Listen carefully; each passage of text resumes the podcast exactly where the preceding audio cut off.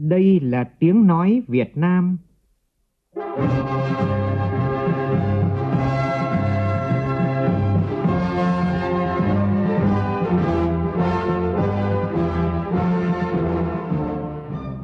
là tiếng nói Việt Nam,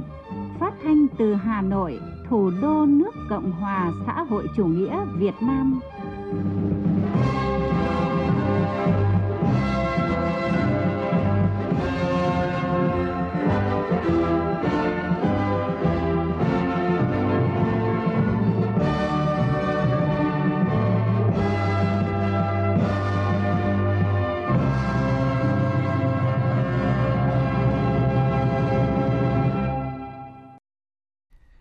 Kính chào quý vị và các bạn. Mời quý vị và các bạn nghe chương trình Thời sự chiều của Đài Tiếng nói Việt Nam với những nội dung chính sau đây.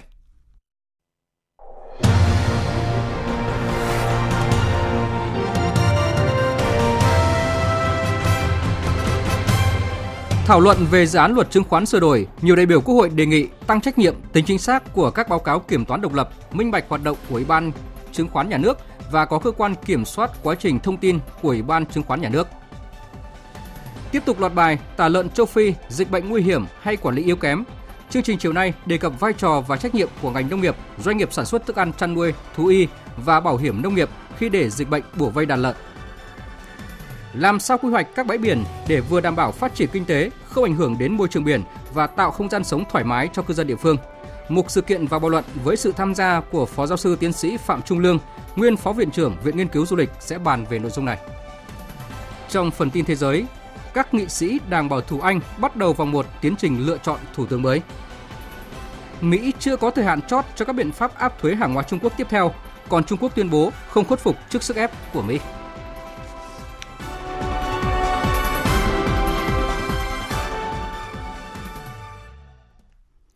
Bây giờ là nội dung chi tiết. Thưa quý vị và các bạn, chiều nay thảo luận về dự án luật chứng khoán sửa đổi, các đại biểu Quốc hội vẫn còn nhiều ý kiến khác nhau về việc có tách Ủy ban chứng khoán ra khỏi Bộ Tài chính, chuyển sang đơn vị độc lập trực thuộc của chính phủ. Các đại biểu cũng đề nghị cần tăng trách nhiệm, tính chính xác của các báo cáo kiểm toán độc lập, minh bạch hoạt động của Ủy ban chứng khoán nhà nước và có cơ quan kiểm soát quá trình thông tin của Ủy ban chứng khoán nhà nước. Phóng viên Lại Hoa phản ánh. Thảo luận về dự án luật chứng khoán sửa đổi, đại biểu Vũ Thị Lưu Mai, Ủy viên Thường trực Ủy ban Tài chính Ngân sách của Quốc hội cho rằng mô hình tổ chức của Ủy ban chứng khoán nhà nước hiện nay có hai luồng ý kiến. Luồng ý kiến thứ nhất là để Ủy ban chứng khoán thuộc Bộ Tài chính như quy định hiện hành. Luồng ý kiến thứ hai là tách ra khỏi Bộ Tài chính và trực thuộc Chính phủ bày tỏ quan điểm Ủy ban chứng khoán nhà nước nên giữ nguyên như hiện nay, không cần thiết phải thành lập thêm đầu mối thuộc chính phủ. Đại biểu Vũ Thị Lưu Mai phân tích. Việc giữ như quy định hiện hành là nhằm bảo đảm tính tuân thủ các nghị quyết của Đảng. Và nếu như hiện nay chúng ta tách Ủy ban chứng khoán thành một cơ quan độc lập thì điều đó cũng đồng nghĩa với việc là tăng thêm đầu mối, tăng thêm biên chế và đương nhiên là sẽ tăng chi ngân sách cho bộ máy. Lý do thứ hai đó là việc tách Ủy ban chứng khoán ra khỏi Bộ Tài chính là chưa có đầy đủ cơ sở thực tiễn. Việc đổi mới chỉ thực sự là vững chắc trên cơ sở tổng kết đánh giá thực tiễn một cách toàn diện và đưa ra những luận cứ khoa học và chỉ ra được những bất cập, những hạn chế trong bộ máy hiện hành. Tuy nhiên, theo tờ trình của chính phủ thì không đề xuất việc phải sửa đổi mô hình, cũng không đưa ra những bất cập trong bộ máy hiện hành các ý kiến cho rằng việc trực thuộc Bộ Tài chính phát huy một số mặt mạnh, nhưng thị trường vốn trên thị trường chứng khoán khoảng 218 tỷ đô la Mỹ, còn vốn thực chỉ có 4%, vốn chủ yếu cấp từ các tổ chức tín dụng. Điều này gây rủi ro lớn vì huy động ngắn hạn cho mục tiêu dài hạn. Do đó, cần tăng cường huy động từ thị trường chứng khoán để đảm bảo an toàn cho thị trường tài chính, đáp ứng nhu cầu vốn của nền sản xuất.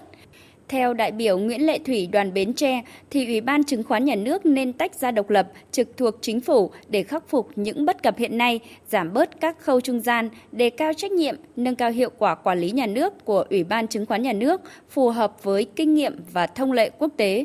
Sau hơn 10 năm triển khai luật, tăng cả về số công ty niêm yết và số vốn huy động, cho thấy thị trường chứng khoán đã ổn định, quy mô thị trường chứng khoán đã đủ lớn để ra riêng trong tương lai khi hệ thống pháp luật về chứng khoán hoàn chỉnh và đầy đủ hơn thì quy mô vốn còn lớn hơn nữa. Do đó đã đến lúc phải tách chức năng quản lý nhà nước về tài chính ra khỏi các tổ chức dịch vụ, tổ chức trung gian tài chính để đạt mục tiêu sứ mệnh của thị trường chứng khoán là kênh quyết định quy động vốn trung dài hạn cho nền kinh tế, không chỉ dừng lại ở mức 71,6% GDP như hiện nay. Đại biểu Hoàng Văn Cường đoàn Hà Nội đề nghị cần xem xét kỹ tính minh bạch của thị trường chứng khoán vì khi nguy cơ xảy ra sẽ gây sụp đổ cho thị trường chứng khoán. Do đó cần tăng trách nhiệm, tính chính xác của các báo cáo kiểm toán độc lập, minh bạch hoạt động của Ủy ban chứng khoán nhà nước và có cơ chế kiểm soát quá trình thông tin của Ủy ban chứng khoán nhà nước. Nếu như mà để tình trạng về thông tin bất đối xứng xảy ra thì cái nguy cơ thị trường có thể sụp đổ. Do vậy cho nên là cái tính minh bạch của thị trường là hết sức quan trọng tính minh bạch nó sẽ phụ thuộc vào ba đơn vị. Thứ nhất là cái người cung cấp thông tin thứ hai là cơ quan kiểm toán độc lập thứ ba là cái ủy ban kiểm soát của nhà nước. À, do vậy tôi đề nghị ở đây chúng ta ngoài cái việc quy định xử phạt đối với lại cái vi phạm trong việc cung cấp thông tin thì cần phải tăng trách nhiệm trong cái việc là đảm bảo tính chính xác của các cái báo cáo của kiểm toán độc lập cũng như là tăng cái vai trò trách nhiệm của ủy ban chứng khoán nhà nước trong việc kiểm soát các thông tin minh bạch thị trường. Phát biểu giải trình làm rõ vấn đề đại biểu quan tâm, Bộ trưởng Bộ Tài chính Đinh Tiến Dũng cho biết, hiện nay trong quá trình cơ cấu nền kinh tế và đổi mới mô hình tăng trưởng, phát triển thị trường chứng khoán cần phải gắn liền với điều hành chính sách tài khóa, phối hợp chặt chẽ với chính sách tiền tệ để ổn định kinh tế vĩ mô và thúc đẩy tăng trưởng kinh tế. Do đó, thực hiện mô hình Ủy ban chứng khoán thuộc Bộ Tài chính như quy định hiện nay là tiếp tục cải cách tổ chức bộ máy nhà nước tinh gọn, hoạt động hiệu lực hiệu quả và phù hợp với khuyến nghị của Hiệp hội Chứng khoán Quốc tế về tính độc lập trong thực thi nhiệm vụ. Trước đó, đầu giờ chiều nay, với đa số phiếu tán thành, Quốc hội đã biểu quyết thông qua luật kiến trúc. Luật kiến trúc quy định về quản lý kiến trúc, hành nghề kiến trúc, quyền nghĩa vụ trách nhiệm của cơ quan tổ chức cá nhân trong hoạt động kiến trúc. Đáng chú ý, luật quy định bản sắc văn hóa dân tộc trong kiến trúc bao gồm đặc điểm, tính chất tiêu biểu, dấu ấn đặc trưng về điều kiện tự nhiên, kinh tế xã hội, văn hóa, nghệ thuật, thuần phong mỹ tục của các dân tộc, kỹ thuật xây dựng và vật liệu xây dựng được thể hiện trong các công trình kiến trúc, tạo nên một phong cách riêng của kiến trúc Việt Nam đối với kiến trúc đô thị phải đáp ứng yêu cầu hài hòa với không gian, kiến trúc, cảnh quan chung của khu vực xây dựng công trình kiến trúc, gắn kết kiến trúc khu hiện hữu, khu phát triển mới, khu bảo tồn, khu vực giáp danh đô thị và nông thôn phù hợp với cảnh quan thiên nhiên. Kiến trúc nông thôn phải kế thừa giá trị kiến trúc truyền thống, bản sắc văn hóa dân tộc, đối với khu vực thường xảy ra thiên tai, khuyến khích áp dụng mẫu thiết kế kiến trúc cho công trình công cộng và nhà ở nông thôn đảm bảo yêu cầu về tính thích ứng với biến đổi khí hậu và phòng chống thiên tai. Trước đó sáng nay, Quốc hội biểu quyết thông qua hai dự án luật là luật quản lý thuế sửa đổi và luật đầu tư công sửa đổi. Cũng sáng nay, thảo luận về dự án luật dân quân tự vệ sửa đổi, các đại biểu đề nghị ban soạn thảo tiếp tục quán triệt chủ trương nâng cao chất lượng ở vùng trọng điểm quốc phòng, an ninh và những địa bàn phức tạp, nhưng cần tinh gọn về tổ chức, biên chế, thiết thực, hiệu quả, tránh gian trải nguồn lực. Phản ánh của phóng viên Đài Tiếng Nói Việt Nam. Các đại biểu đề nghị ban soạn thảo tiếp tục quán triệt chủ trương, nghị quyết của Đảng về tổ chức biên chế, cải cách, chế độ tiền lương, bảo đảm hài hòa hợp lý giữa yêu cầu xây dựng dân quân tự vệ vững mạnh rộng khắp, chú trọng nâng cao chất lượng ở vùng trọng điểm quốc phòng an ninh và những địa bàn phức tạp nhưng cần tinh gọn về tổ chức, biên chế, thiết thực hiệu quả, tránh giàn trải nguồn lực. Quan tâm đến quy định về ban chỉ huy quân sự cấp xã, thôn, đội trong tình hình khẩn cấp về quốc phòng, đại biểu Dương Tuấn Quân, đoàn Bà Rịa Vũng Tàu nêu ý kiến. Tại điểm A, khoảng 1 điều 20 thì có quy định là trong tình trạng khẩn cấp về quốc phòng, à, tình trạng chiến tranh thì chỉ huy trưởng chỉ huy quân sự ở cấp xã do chỉ huy quân đội nhân dân Việt Nam đảm nhiệm. À, về cơ bản thì tôi à, đồng tình vì chỉ huy quân đội chính quy thì sẽ có trình độ chuyên môn và năng lực lãnh đạo tốt hơn. Tuy nhiên thì khi mà điều động cái sĩ quan quân đội nhân dân chính quy về đảm nhiệm cái vị trí chỉ huy trưởng và cái vị trí mà chỉ huy trưởng và cấp xã chúng ta sẽ xếp vào cái vị trí nào thì trong cái dự thảo luật cũng chưa có quy định rõ ràng. À, nếu đưa lực lượng chính quy về thì đồng chí này cũng chưa có xếp vào cái vị trí nào để cho nó cụ thể. Một số ý kiến cho rằng việc tổ chức tự vệ trong doanh nghiệp như dự thảo luật là khó khả thi vì theo quy định của hiến pháp, luật doanh nghiệp và pháp luật có liên quan hiện nay ở nước ta có nhiều hình thức sở hữu, nhiều thành phần kinh tế nên việc tổ chức tự vệ trong doanh nghiệp, nhất là trong doanh nghiệp có vốn đầu tư nước ngoài, khó đảm bảo phù hợp với vị trí chức năng của lực lượng tự vệ là lực lượng bảo vệ Đảng, nhà nước và chế độ xã hội chủ nghĩa, tính mạng, tài sản của nhân dân, tài sản của nhà nước. Đại biểu Tô Văn Tám, đoàn Con Tum cho rằng các vấn đề này cần phải được xác định rõ trong dự thảo luật. Việc tổ chức tự vệ trong doanh nghiệp đang có những vấn đề đặt ra cho việc tổ chức tự vệ trong doanh nghiệp khu vực ngoài nhà nước. Doanh nghiệp có vốn đầu tư nước ngoài như tính bắt buộc phải thành lập sự đảm bảo sự lãnh đạo của cấp ủy đảng ở những doanh nghiệp và nhất là doanh nghiệp có 100% vốn nước ngoài, vốn đầu tư nước ngoài mà chưa có hoặc là không có tổ chức đảng thì việc đảm bảo này như thế nào? Như là cấp chỉ huy này, ban chỉ huy ở đây được tổ chức ra sao để đảm bảo vừa có chỉ huy trưởng, chính trị viên, chính trị viên phó là bí thư hoặc phó bí thư cấp ủy, vân vân. Nhưng vấn đề trên thì chưa được xác định rõ tại các điều 18, 19 và 21 của dự thảo. Đề nghị xem xét quy định cho rõ hơn để đảm bảo cái tính khả thi của quy định này. Có ý kiến cũng đề nghị cần cân nhắc quy định công dân được miễn thực hiện nghĩa vụ tham gia dân quân tự vệ trong trường hợp có vợ hoặc chồng hoạt động kháng chiến bị nhiễm chất độc hóa học, suy giảm khả năng lao động từ 81% trở lên tại điểm A khoản 2 điều 11 vì nếu có thì những người này đã quá tuổi thực hiện nghĩa vụ tham gia dân quân tự vệ.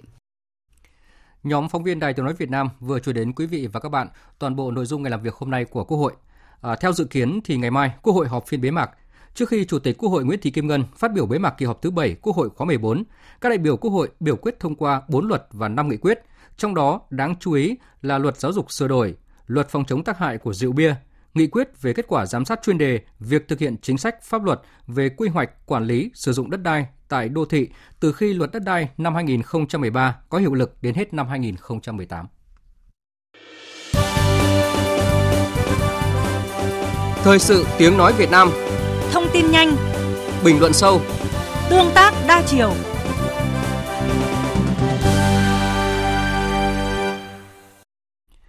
Chương trình thời sự chiều nay tiếp tục với các nội dung quan trọng khác.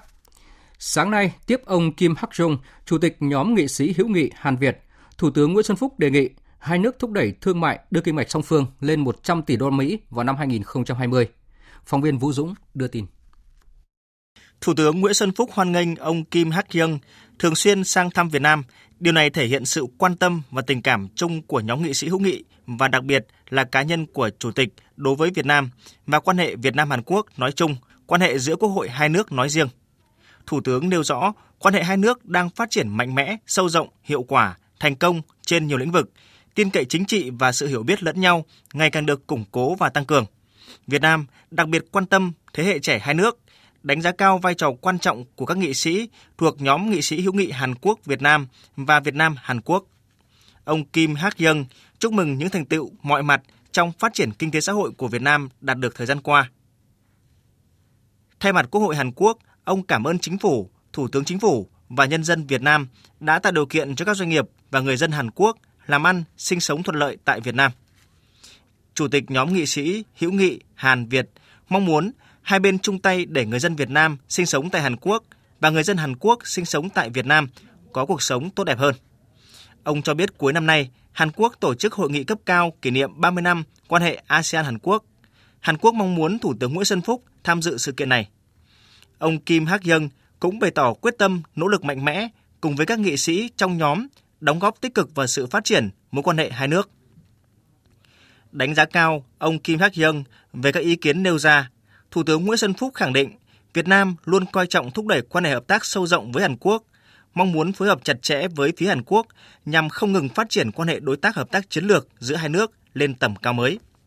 Chính phủ Việt Nam luôn dành thời gian quan tâm giải quyết các vấn đề liên quan đến doanh nghiệp Hàn Quốc tại Việt Nam.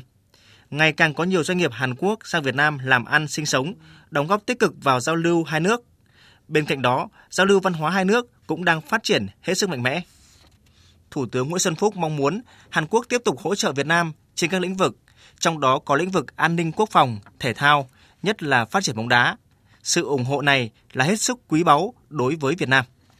Thủ tướng đề nghị hai bên nỗ lực hơn nữa, đóng góp hết sức mình vào vun đắp phát triển mối quan hệ Việt Nam Hàn Quốc. Trước hết là phấn đấu đưa kim ngạch thương mại song phương lên 100 tỷ đô la Mỹ vào năm 2020. Chia sẻ, hợp tác với nhau trong nhiều lĩnh vực, vấn đề. Do đó vai trò của cá nhân chủ tịch và các nghị sĩ của nhóm nghị sĩ là hết sức quan trọng.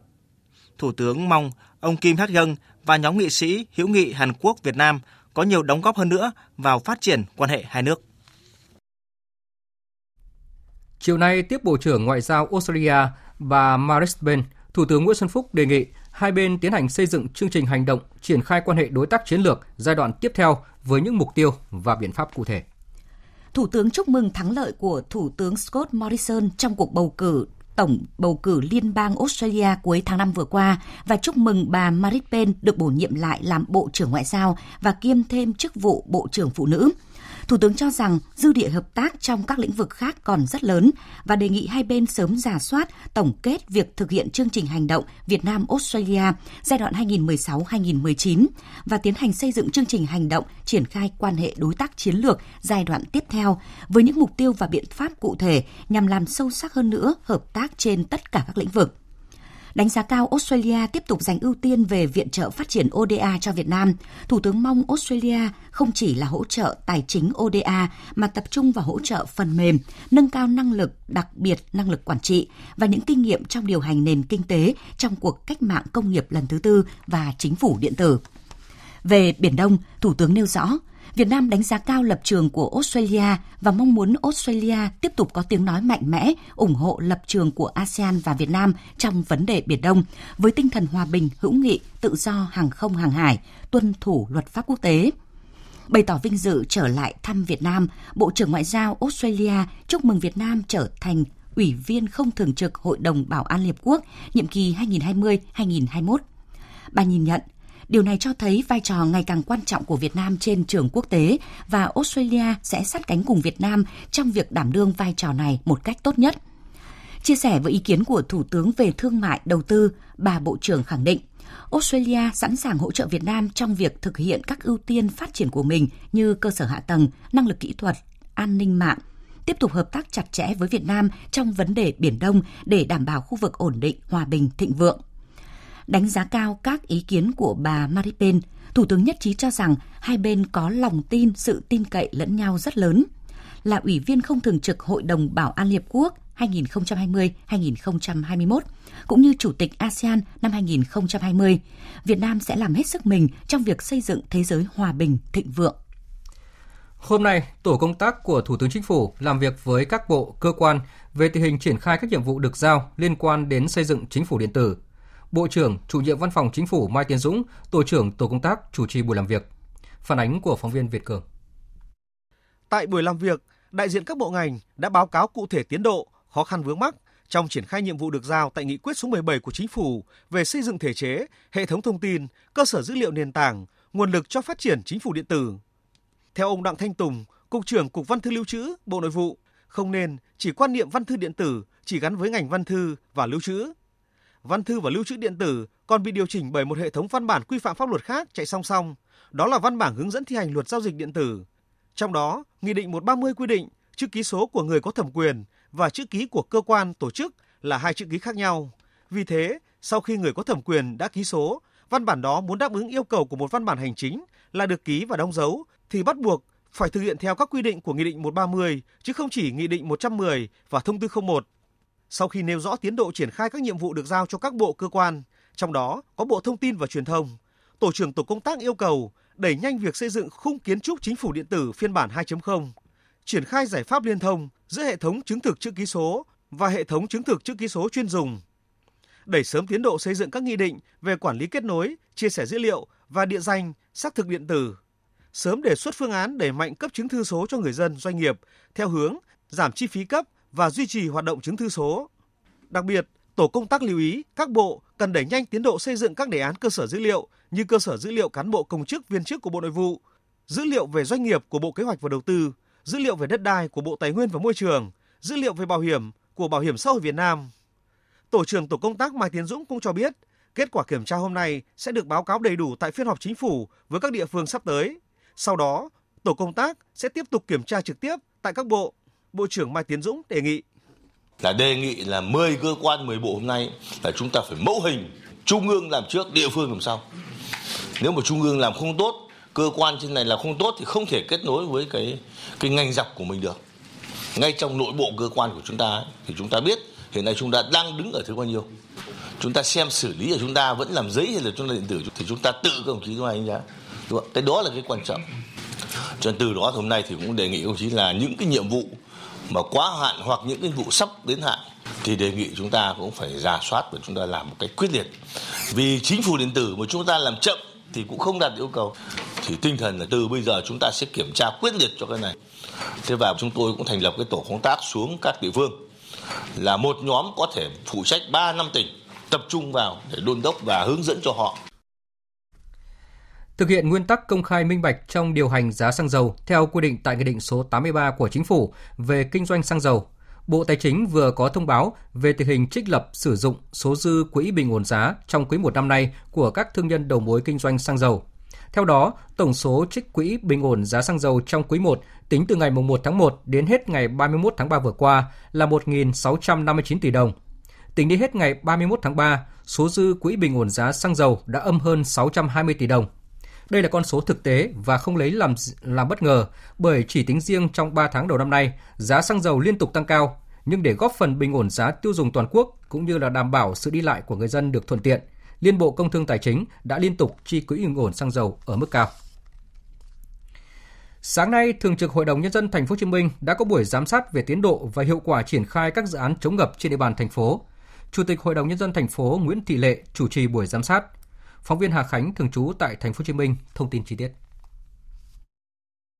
Sau khi đi thực tế tại nhiều dự án chống ngập và công tác chống ngập, đoàn giám sát chỉ ra nhiều hạn chế như bức tranh tổng thể về chống ngập đang thiếu một nhạc trưởng, công tác giải phóng mặt bằng nhiều nơi còn chậm nên ảnh hưởng đến tiến độ. Ngay cả tính hiệu quả của các công trình cũng đang bị nghi ngờ khi tính kết nối giữa các dự án chưa rõ ràng. Đại biểu Thi Thị Tiết Nhung nói: Trong cái quy hoạch tổng thể của thành phố chống ngập trong thời gian tới như thế nào. Cái quy hoạch của chúng ta hiện nay theo quyết định 752 và 1547 nó còn phù hợp với cái việc tốc độ tăng dân số và cái ứng phó với biến đổi khí hậu nó còn phù hợp hay không. Những tác động và những giải pháp tới đây như thế nào. Tại buổi làm việc, Phó Chủ tịch Ủy ban nhân dân thành phố Võ Văn hoàng thừa nhận thành phố đang đô thị hóa quá nhanh và dường như vượt quá tầm kiểm soát dẫn đến hậu quả về kẹt xe, ô nhiễm môi trường. Ngoài ra, do tác động của biến đổi khí hậu, tần suất, vũ lượng mưa, triều cường xuất hiện cao nhất trong vòng 40 năm qua, dân số thành phố tăng gấp 5 lần so với trước năm 1975. Tình trạng sạt lở lún nền xuất hiện rất nghiêm trọng, dẫn đến việc chống ngập trở nên nan giải. Công tác dự báo chưa chính xác, quy hoạch xây dựng thoát nước lạc hậu, không phù hợp trong đô thị phát triển. Thời gian tới, Ủy ban nhân dân thành phố sẽ tiếp tục triển khai các nhiệm vụ đề ra, trong đó tập trung đẩy nhanh các quy hoạch nghiên cứu đồng bộ, Phó Chủ tịch Ủy ban nhân dân thành phố Võ Văn Hoàng nói: Quan điểm chung của thành phố là mình phải làm sao là hai hòa, giải quyết cho bằng được cả hai lợi ích đó.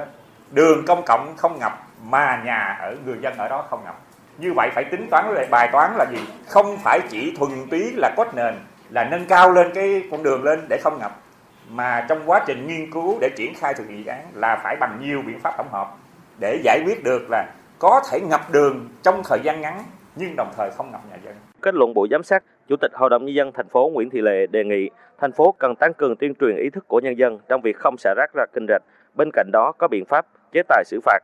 Về dự án chống ngập do triều gần 10.000 tỷ đồng của tập đoàn Trung Nam, bà Nguyễn Thị Lệ đề nghị Ủy ban nhân dân thành phố, các sở ngành, quận huyện làm đúng cam kết giao mặt bằng trước ngày 30 tháng 6 để đảm bảo tiến độ. Chủ tịch Hội đồng nhân dân thành phố Nguyễn Thị Lệ nói: trong cái chỉ đạo điều hành, tôi đề nghị ủy ban có cái quan tâm chỉ đạo tăng cường hơn nữa phát huy cái hiệu quả công tác phối hợp giữa các cơ quan chủ quản, chủ đầu tư, rồi ủy ban dân quận huyện và các cơ quan ban ngành có liên quan đến thực hiện dự án. Chú ý để điều chỉnh cái cơ sở pháp lý nhất là trong cái quá trình thực hiện các cái dự án để thuận lợi cho cái thủ tục hành chính rồi cái việc giải ngân và phát huy những cái hiệu quả quản lý theo hướng tăng mạnh cái tính phân cấp quỹ quyền.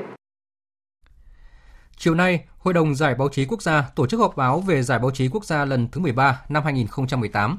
Theo Phó Chủ tịch Thường trực Hội Nhà báo Việt Nam Hồ Quang Lợi, đây là năm có số lượng tác phẩm dự giải ở mức cao nhất từ trước đến nay. Trên tinh thần nghiêm túc, công tâm, Hội đồng Trung khảo giải năm nay đã chấm 147 tác phẩm thuộc 11 giải báo chí, được lựa chọn từ 1.671 tác phẩm đủ điều kiện vào sơ khảo.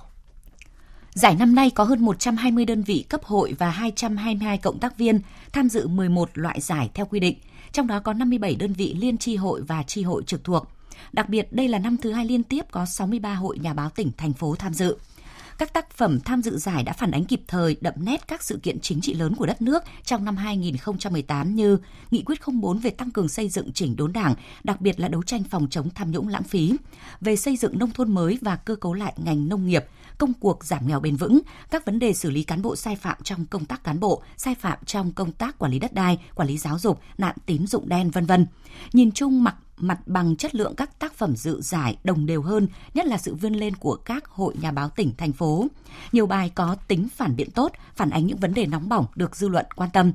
Trong số 147 tác phẩm được vào trung khảo, hội đồng đã chọn được 106 tác phẩm báo chí xuất sắc gồm 6 giải A, 24 giải B, 42 giải C và 34 giải khuyến khích.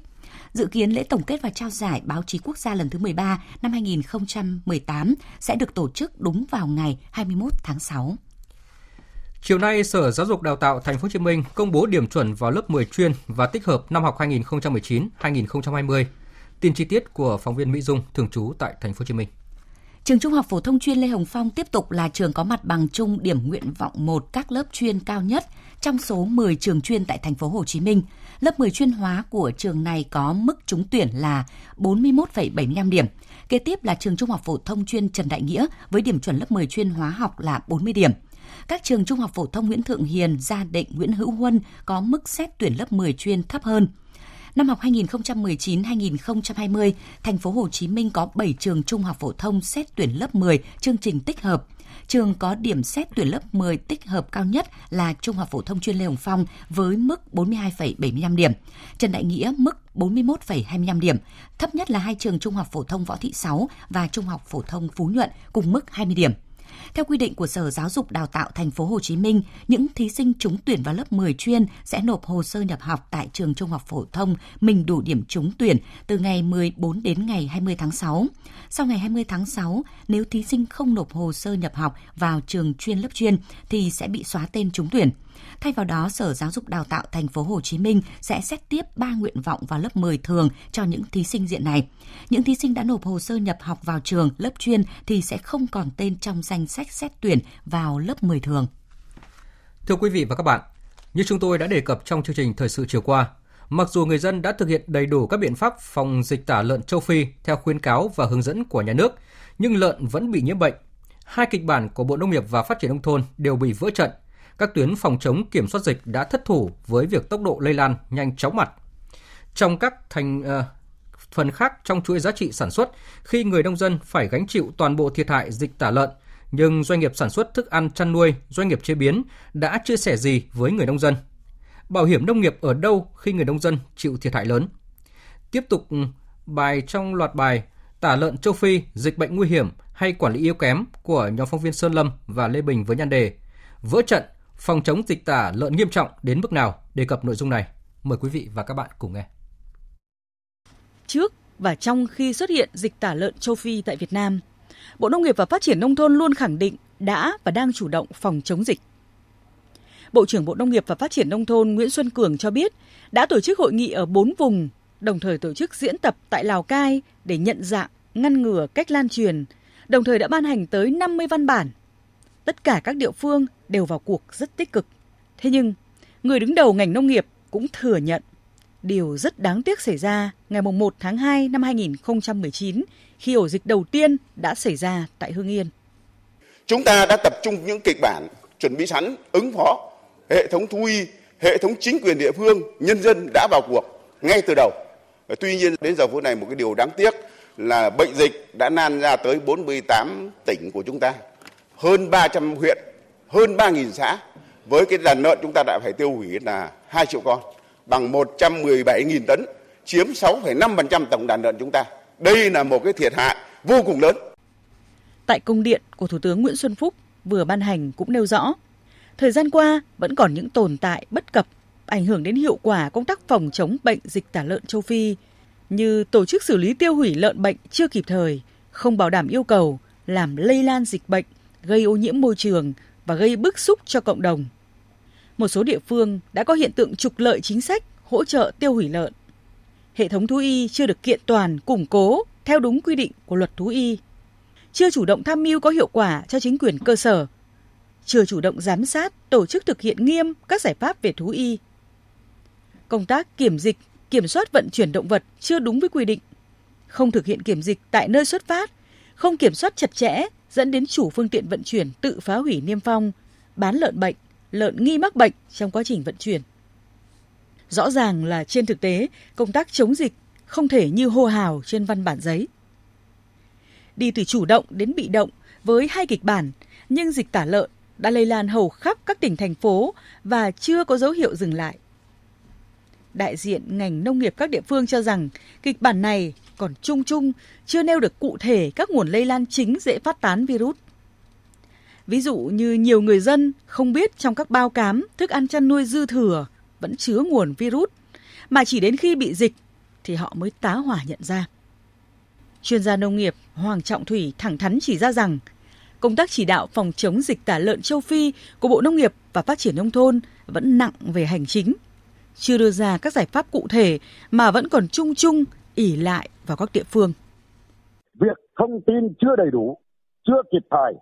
phản ứng chưa nhanh và thiếu những cái biện pháp mạnh ở trong cái phòng chống dịch tả có trách nhiệm rất lớn của Bộ Nông nghiệp và Phát triển Nông thôn. Và tôi cho rằng những cái ý kiến đặt ra mà cần phải xem xét trong dịch tả lợn châu Phi vừa rồi là có lý và Bộ Nông nghiệp và Phát triển Nông thôn cần phải nghiêm khắc để nhìn nhận vào những vấn đề này. Gian nan mới biết lòng người. Vậy mà khi nông dân bị thiệt hại nghiêm trọng từ dịch tả lợn châu Phi, thì các doanh nghiệp sản xuất thức ăn chăn nuôi, thuốc thú y vẫn dừng dưng chưa có hỗ trợ kịp thời. Chị Từ Thị Hoa ở xóm 16, xã Giao Hải, huyện Giao Thủy, tỉnh Nam Định đã có kinh nghiệm 15 năm nuôi lợn, than thở. Người dân chẳng khác gì làm thuê gián tiếp cho các công ty sản xuất thức ăn chăn nuôi. Đầu tiên nuôi thì của anh cô lẫn của Mina. Nhưng nhà em thì em nuôi cái công nghiệp thì em cũng không thấy nó hiệu quả lắm. Bây giờ là em ủ cám, ủ cám theo men vi sinh. Tức là cám lợn, cám ngô với lại cám gạo. Đấy, cộng với men vi sinh nữa. Tại vì thấy cái thức ăn mình à, ủ ấy thì là nếu mà nói về cái độ lớn của con lợn thì nó sẽ không được như thức ăn công nghiệp đâu. Như em đang nuôi như này thì là nuôi theo cám ủ thì thấy về cái hiệu quả kinh tế thì tuy nó không lớn lắm nhưng mà nó giảm được cái lượng thức ăn của con lợn. Quy mô thị trường thức ăn chăn nuôi nước ta hiện nay khoảng 10 tỷ đô la với hơn 200 doanh nghiệp tham gia sản xuất và cung ứng ra thị trường. Khi ngành chăn nuôi có dịch bệnh, các công ty sản xuất thức ăn chăn nuôi, chế biến sản phẩm cũng chịu ảnh hưởng ít nhiều. Nhưng so với nông dân, những thiệt hại chưa thấm tháp gì với đa số người nông dân.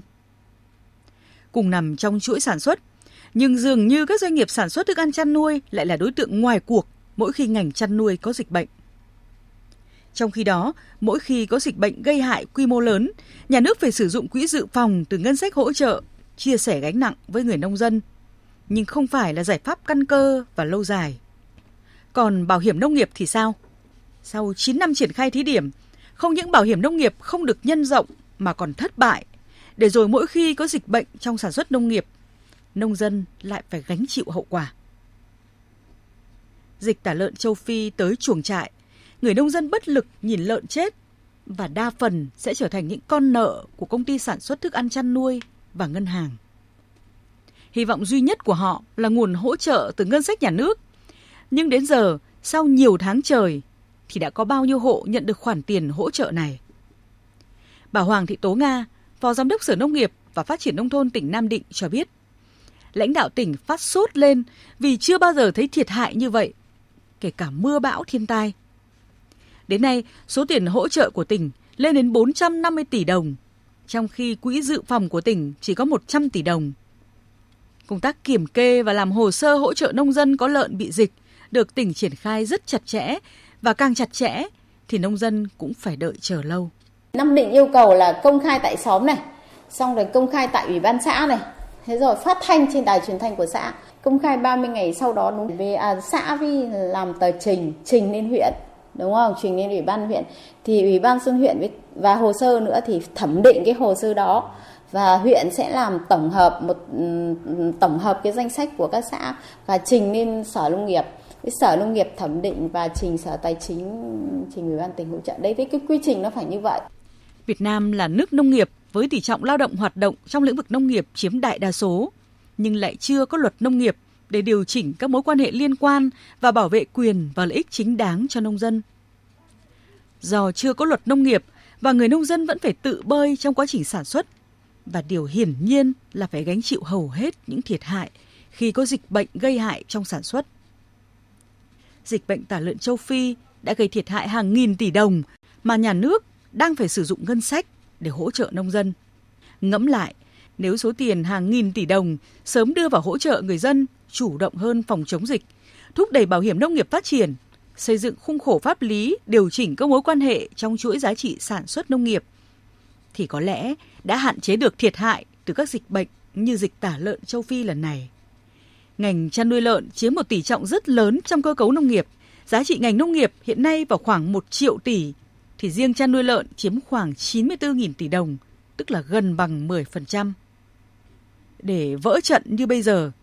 tới mức Ban Bí thư phải ra chỉ thị. Thủ tướng Chính phủ phải ban hành công điện khẩn. Quy trách nhiệm về ai lúc này có lẽ hơi sớm, nhưng điều hiện hữu trước mắt là dịch bệnh càn quét sẽ khiến nhiều hộ chăn nuôi bị vỡ nợ.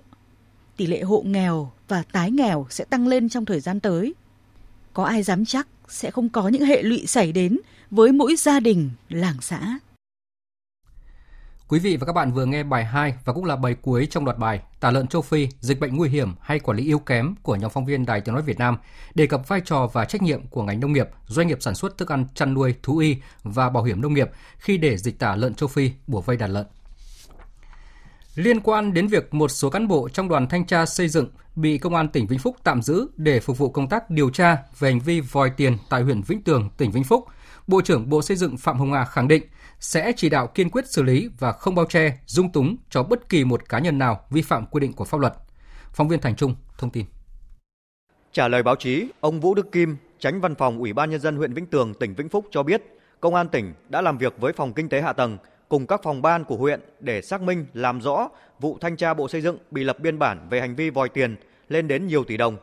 Đến chiều nay, có ít nhất 5 cán bộ thanh tra của Bộ Xây dựng đang bị Công an tỉnh Vĩnh Phúc tạm giữ để phục vụ công tác điều tra.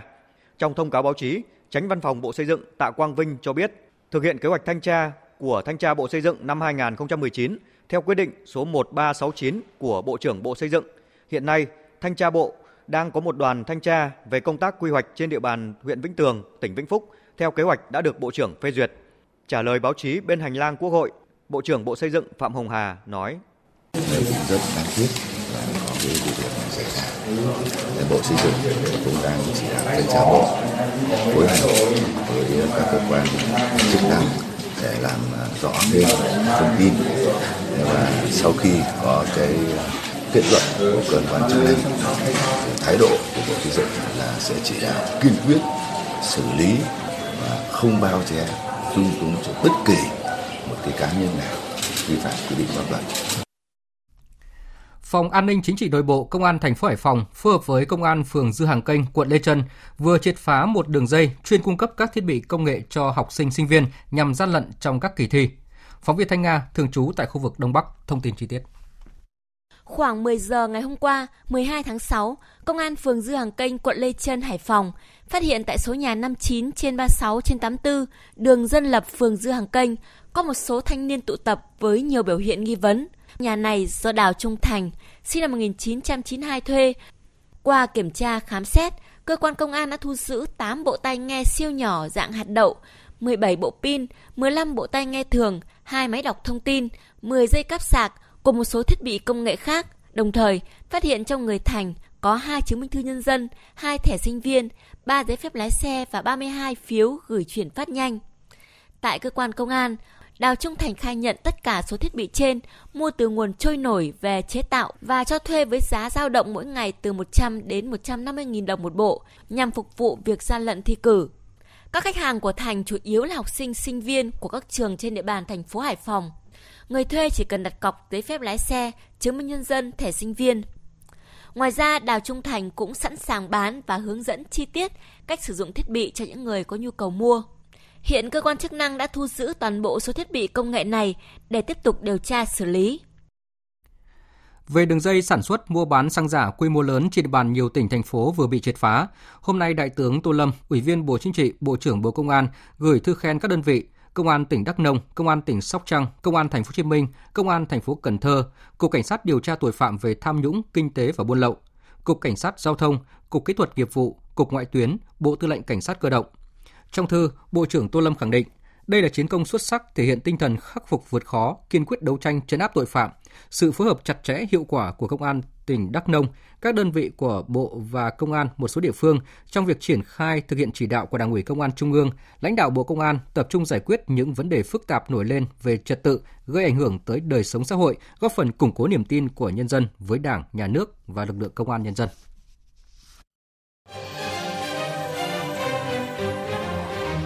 Sự kiện và bàn luận Sự kiện và bàn luận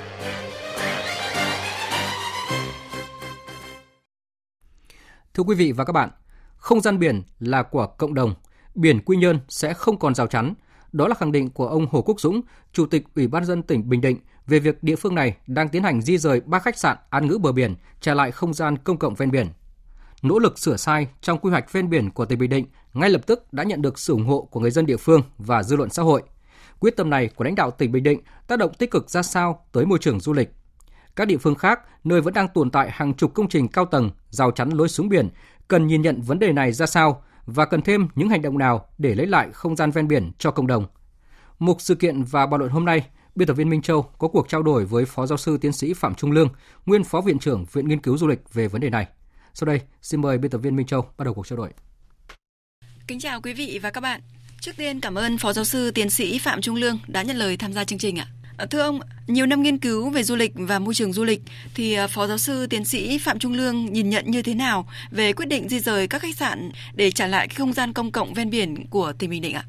Tôi à, nhìn nhận này ở góc độ là khá là tích cực và có thể đánh giá rằng Bình Định phải nói là dũng cảm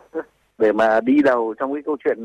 là làm sao trả lại cái không gian biển cho cộng đồng bởi vì uh, những cái điều mà bây giờ chúng ta mới thực hiện thực tế ra chúng tôi uh, trước đây 20 năm khi nghiên cứu về uh, các cái khu dưỡng thì uh, chúng tôi đã thấy cái điểm này. Và trong thực tế trong quy hoạch ấy, ờ, các cái vùng cái vải ven biển ấy cho các khu vực nghỉ dưỡng ấy thì trên thế giới người ta đã có những nguyên tắc. Những nguyên tắc của nó nghĩa là các không gian cho dành cho ờ, nghỉ khu nghỉ dưỡng và các không gian cộng đồng cũng như không gian xanh nó phải nằm xen kẽ với nhau chứ không bao giờ nằm liền thành một cái giải như Việt Nam chúng ta đang làm.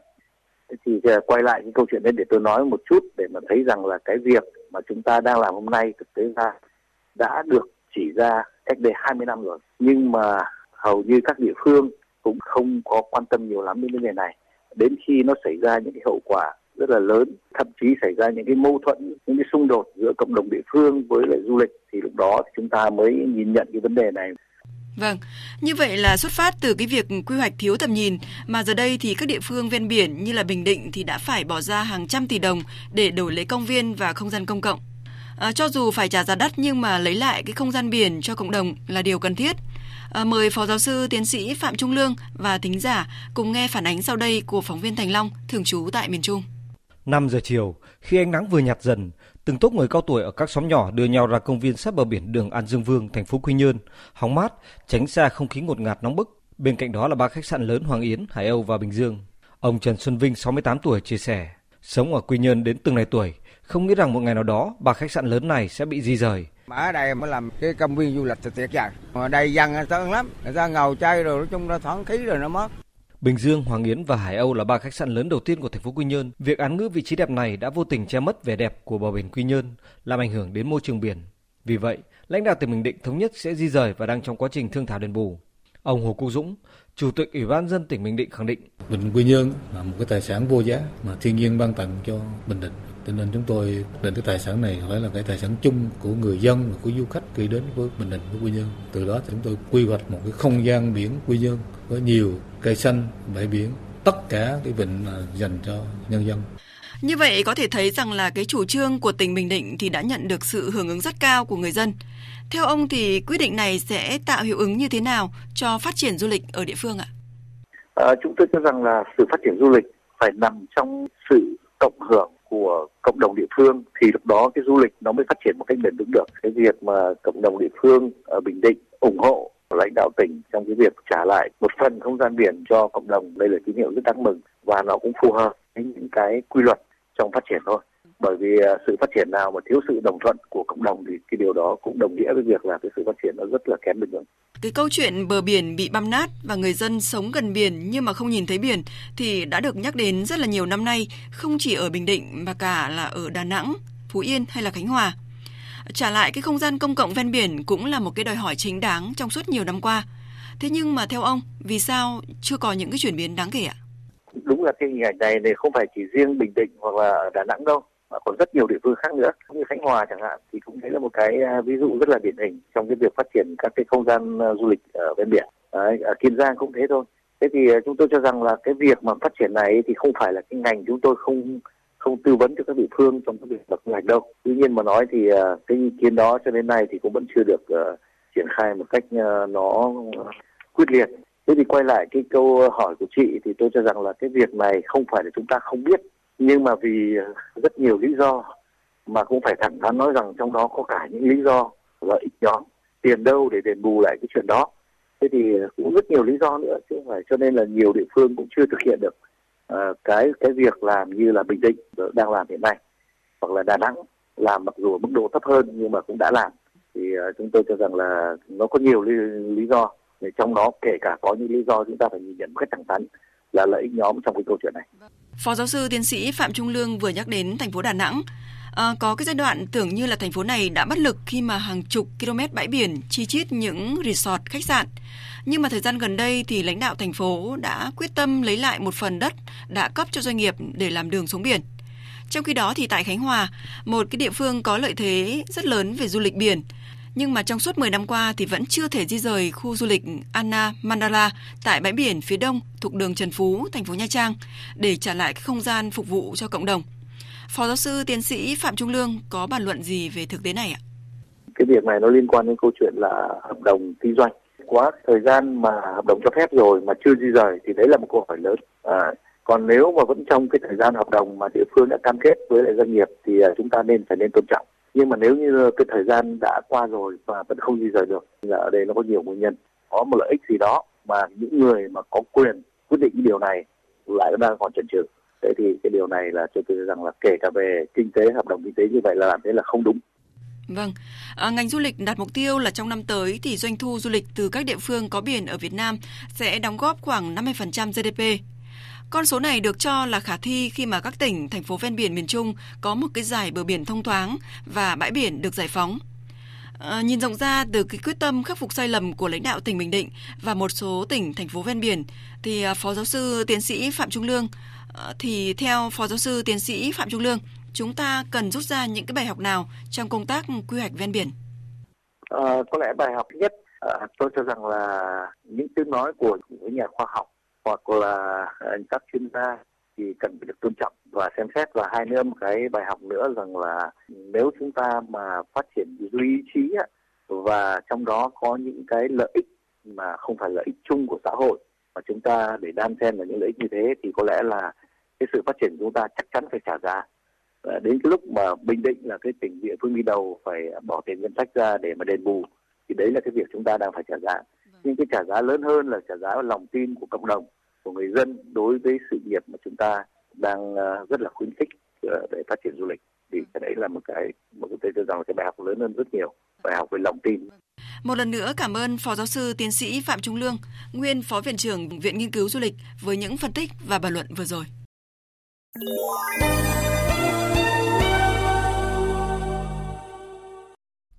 Mời quý vị và các bạn nghe tiếp chương trình Thời sự chiều nay với phần tin thế giới. Các nghị sĩ đảng bảo thủ của Anh hôm nay bắt đầu vòng 1 tiến trình lựa chọn nhà lãnh đạo mới của đảng này và là thủ tướng mới tại cuộc bỏ phiếu quốc hội của nước này.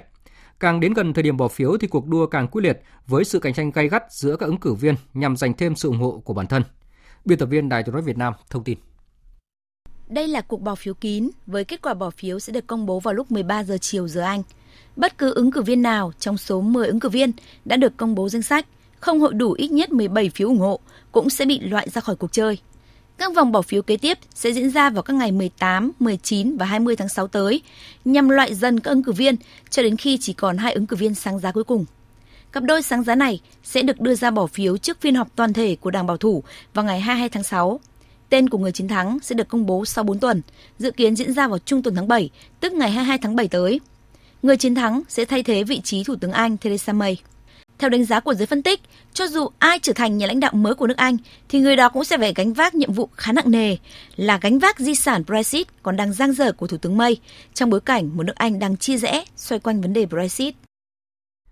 Chiều nay, người phát ngôn Bộ Thương mại Trung Quốc Cao Phong đã tái khẳng định lập trường không nhượng bộ trước sức ép tối đa từ phía Mỹ trong quan hệ thương mại giữa hai bên, mặc dù Tổng thống Mỹ đã có những biểu hiện hòa hoãn hơn khi mà đề cập đến vấn đề này. Phóng viên Bích Thuận, thường trú tại Trung Quốc, đưa tin. Trước việc Mỹ hối thúc Trung Quốc nối lại các cuộc đàm phán về tranh chấp thương mại giữa hai nền kinh tế lớn nhất thế giới và việc Tổng thống Mỹ Trump tỏ thái độ hòa hoãn hơn với Trung Quốc khi tuyên bố chưa đưa ra thời hạn chót cho việc triển khai thêm các biện pháp tăng thuế đối với hàng hóa nước này. Ông Cao Phong nhấn mạnh, Mỹ phải chịu mọi trách nhiệm trước những hành động đơn phương và bắt nạt, gây cản trở nghiêm trọng đàm phán giữa hai bên của mình. Người phát ngôn khẳng định. Nếu Mỹ muốn thông qua chủ nghĩa đơn phương, gây sức ép tối đa nhằm buộc Trung Quốc phải khuất phục, thì chắc chắn sẽ không thành công. Liên quan đến kim ngạch nhập khẩu hàng hóa Mỹ của Trung Quốc giảm mạnh gần 30% nếu tính bằng đồng đô la Mỹ trong 5 tháng đầu năm nay, ông Cao Phong cho biết, con số này đã giảm liên tiếp 5 tháng qua và cho rằng đây chính là những tác động từ việc Mỹ đơn phương leo thang va chạm thương mại. Điều này đã làm cho ưu thế cạnh tranh của hàng hóa Mỹ giảm sút và gây nhiễu loạn các hoạt động kinh doanh thông thường của doanh nghiệp. Đồng thời, có thể gây những ảnh hưởng làm suy thoái nền kinh tế Mỹ và kinh tế toàn cầu. Bộ trưởng Nội vụ Anh vừa ký quyết định đồng ý dẫn độ Julian Assange, người sáng lập trang mạng Wikileaks sang xét xử tại Mỹ. Phóng viên Quang Dũng, thường trú Đài tiếng nói Việt Nam tại khu vực Tây Âu, đưa tin. Bộ trưởng Nội vụ Anh Sajid Javid cho biết, trong ngày 12 tháng 6, đích thân ông đã ký quyết định đồng ý với yêu cầu dẫn độ ông Julian Assange sang Mỹ xét xử mà phía Mỹ đã gửi cho chính quyền Anh trước đó một ngày. Nếu việc dẫn độ diễn ra, người sáng lập mạng lưới Wikileaks có thể phải đối mặt với 18 tội danh do phía Mỹ cáo buộc, chủ yếu liên quan đến việc vi phạm hoạt động tình báo như công bố thông tin mật và xâm nhập trái phép vào hệ thống máy tính của chính phủ Mỹ. Tuy nhiên, quyết định cuối cùng về việc có dẫn độ Julian Assange sang Mỹ hay không sẽ do Tòa án Anh đưa ra. Theo kế hoạch, ông Assange sẽ có phiên hầu tòa đầu tiên tại Anh trong ngày 14 tháng 6, dù theo luật sư, sức khỏe của ông Julian Assange hiện quá yếu để có thể điều trần trước tòa. Việc dẫn độ ông Julian Assange sang xét xử tại một quốc gia thứ ba đã tạo nên nhiều tranh cãi tại Anh trong thời gian qua. Các nguồn tin khu vực hôm nay cho biết hai tàu chở dầu bị tấn công ở vịnh Oman. Phóng viên Ngọc Thạch đưa tin từ Cairo. Hải quân Anh và hạm đội của Mỹ ở khu vực cho biết hai tàu chở dầu ở vịnh Oman đã bị tấn công. Lưu ý rằng các thủy thủ đoàn đều an toàn. Hai tàu này treo cờ quần đảo Marshall và cờ Panama. Trung tâm điều hành hàng hải do Hải quân Anh điều hành ở khu vực vùng vịnh đã kêu gọi thận trọng và đưa ra tình trạng báo động. Trong khi đó, các nguồn tin khu vực cho biết các tàu chở dầu này bị trúng ngư lôi ở ngoài khơi biển Fujairah của các tiểu vương quốc Ả Rập Thống Nhất. Sau vụ tai nạn, giá dầu trên thị trường thế giới với dầu thô Ben tăng hơn 2% và dầu thô Mỹ ở mức 1,5%. Truyền thông Iran dẫn lời các nguồn tin địa phương nói rằng hai vụ nổ lớn nhằm vào hai tàu chở dầu ở vùng biển Oman vào sáng thứ Năm. Trước đó, hồi tháng 5 vừa qua, bốn tàu chở dầu, bao gồm hai tàu của Ả Rập Xê Út và một tàu của Na Uy, đã bị tấn công trong vùng biển kinh tế của các tiểu vương quốc Ả Rập Thống Nhất, gây thiệt hại cho các tàu chở dầu. Các tiểu vương quốc Ả Rập Thống Nhất, Ả Rập Xê Út và Na Uy đã báo cáo lên Hội đồng Bảo an về kết quả của cuộc điều tra chung. Vừa rồi là một số tin thời sự quốc tế đáng chú ý. Tiếp tục chương trình thời sự chiều nay là trang tin thể thao.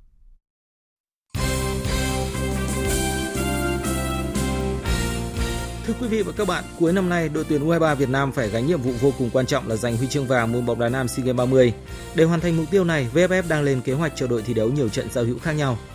Chia sẻ với truyền thông, Tổng thư ký VFF Lê Hoài Anh cho biết, nhằm phục vụ cho SEA Games 30 diễn ra tại Philippines cuối năm nay, VFF đang tìm đối thủ cho U23 Việt Nam vào tháng 9 và tháng 10 tới.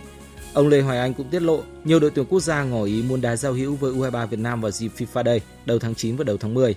Tuy nhiên với việc đội tuyển U23 Việt Nam tham dự vòng chung kết châu Á tổ chức tại Thái Lan ngay sau đó, nên VFF muốn đội giao hữu với đối thủ ngang tầm và không thuộc khu vực Đông Nam Á. Tổng cục Thể dục Thể thao vừa triệu tập 4 tay vợt gồm Lý Hoàng Nam, Trịnh Linh Giang, Phạm Minh Tuấn, Lê Quốc Khánh chuẩn bị tham dự giải quần vợt đồng đội quốc tế Davis Cup nhóm 3 khu vực châu Á Thái Bình Dương. Hôm qua, bộ ba Linh Giang, Minh Tuấn, Quốc Khánh đã có buổi tập đầu tiên tại Đà Nẵng, trong khi Hoàng Nam vẫn đang tranh tài ở giải nhà nghề Hồng Kông. Dự kiến sau khi Hoàng Nam kết thúc giải đấu này, các tay vợt sẽ di chuyển vào Tây Ninh tập luyện ở câu lạc bộ Hải Đăng. Ngày 23 tháng 6, toàn đội lên đường sang Singapore làm quen điều kiện thi đấu trước khi bước vào giải đấu chính thức. Bất ngờ lớn đã xảy ra khi hai cơ thủ hàng đầu Việt Nam nằm trong top 12 thế giới là Trần Quyết Chiến và Nguyễn Quốc Nguyện vừa bị các đối thủ bị đánh giá yếu hơn loại tại giải Bia Carom Ba bằng vô địch quốc gia đang diễn ra tại Đà Nẵng. Nguyễn Quốc Nguyện để thua cơ thủ Sóc Trăng là Nguyễn Văn Dương với điểm số 27-40 trận knock-out, trong khi Trần Quyết Chiến bị đồng đội Ngô Đình Nại thành phố Hồ Chí Minh loại tứ kết với tỷ số 27-40. Ở trận bán kết Ngô Đình Nại sẽ gặp Nguyễn Đức Anh Chiến cũng của thành phố Hồ Chí Minh. Trận bán kết còn lại là cuộc so tài giữa hai cơ thủ Vương Minh Thiện của Bình Dương và Trần Đức Minh của Đồng Nai. Cả hai kỳ thủ danh tiếng của cờ vua Việt Nam là Lê Quang Liêm và Nguyễn Ngọc Trường Sơn vừa cùng giành chiến thắng ở ván 6 giải cờ vua vô địch châu Á đang diễn ra ở Trung Quốc. Ở ván 6, Quang Liêm đánh bại Lalit Babu của Ấn Độ sau 44 nước đấu trí, còn Trường Sơn thắng đối thủ nước chủ nhà Trung Quốc là Su Jing Hang sau 53 nước đi. Ở giải nữ, Phạm Lê Thảo Nguyên, Hoàng Thị Bảo Trâm cũng có chiến thắng trước hai đối thủ người Philippines, trong khi Võ Thị Kim Phụng để thua hạt giống số 1 người Kazakhstan là Dinara.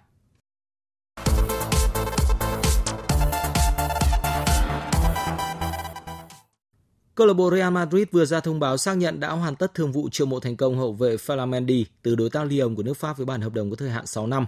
Trước đó, Real Madrid đã chiêu mộ thành công Eden Hazard từ Chelsea và Luka Jovic từ Frankfurt.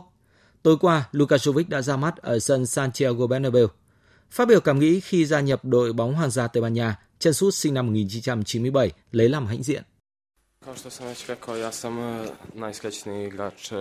Thực tế là tôi đã trở thành một trong những cầu thủ hạnh phúc nhất thế giới. Tôi còn rất trẻ và lấy làm tự hào khi được gia nhập một đội bóng lớn. Tôi không biết sẽ đóng góp cho câu lạc bộ được bao nhiêu, nhưng tôi sẽ luôn cố gắng thể hiện những gì tốt nhất. Tôi có thể chơi như một tiền đạo độc lập hoặc kết nối với những mũi tấn công khác.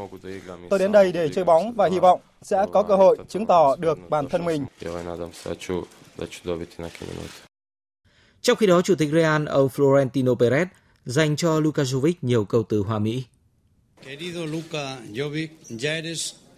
Luka thân mến, bạn đã là người của Real Madrid, đội bóng từng giành 13 cúp châu Âu. Từ bây giờ, bạn sẽ mặc bộ trang phục của chúng tôi. Tôi hy vọng bạn sẽ gặt hái được nhiều điều tốt đẹp trong sự nghiệp và trở thành một trong những tiền đạo giỏi nhất thế giới. Theo kế hoạch, tối nay đội bóng của Chủ tịch Florentino Perez sẽ làm lễ ra mắt cho Eden Hazard. Cũng liên quan đến chuyển nhượng, Tòa án trọng tài thể thao sẽ chỉ xem xét vụ án Chelsea bị FIFA cấm các thương vụ trao đổi mua bán sau khi thị trường chuyển nhượng mùa hè đóng cửa. Điều đó đồng nghĩa với việc đội chủ sân Stamford Bridge sẽ không thể đăng ký cầu thủ mới trước mùa 2019-2020. Trong thời gian gần đây, Chelsea lần lượt gia hạn hợp đồng với các cựu binh là David Luiz và Olivier Giroud. Họ cũng có kế hoạch gọi lại những cầu thủ đang được cho mượn khắp châu Âu, trong đó đáng kể nhất là tiền vệ Bakayoko, người đã chơi rất thành công ở AC Milan. Dự báo thời tiết Bắc Bộ và khu vực Hà Nội và Thanh Hóa nhiều mây có mưa vừa có nơi mưa to đến rất to và rải rác có rông. Riêng vùng núi và Trung Du có mưa to đến rất to, gió Đông Nam cấp 2, cấp 3. Trong cơn rông có khả năng xảy ra lốc, xét, mưa đá và gió giật mạnh, nhiệt độ từ 25 đến 31 độ. Các tỉnh từ Nghệ An đến Thừa Thiên Huế có mây, đêm có mưa rào và rông vài nơi, ngày nắng nóng gai gắt, gió Tây Nam cấp 2, cấp 3, nhiệt độ từ 28 đến 38 độ, có nơi trên 38 độ.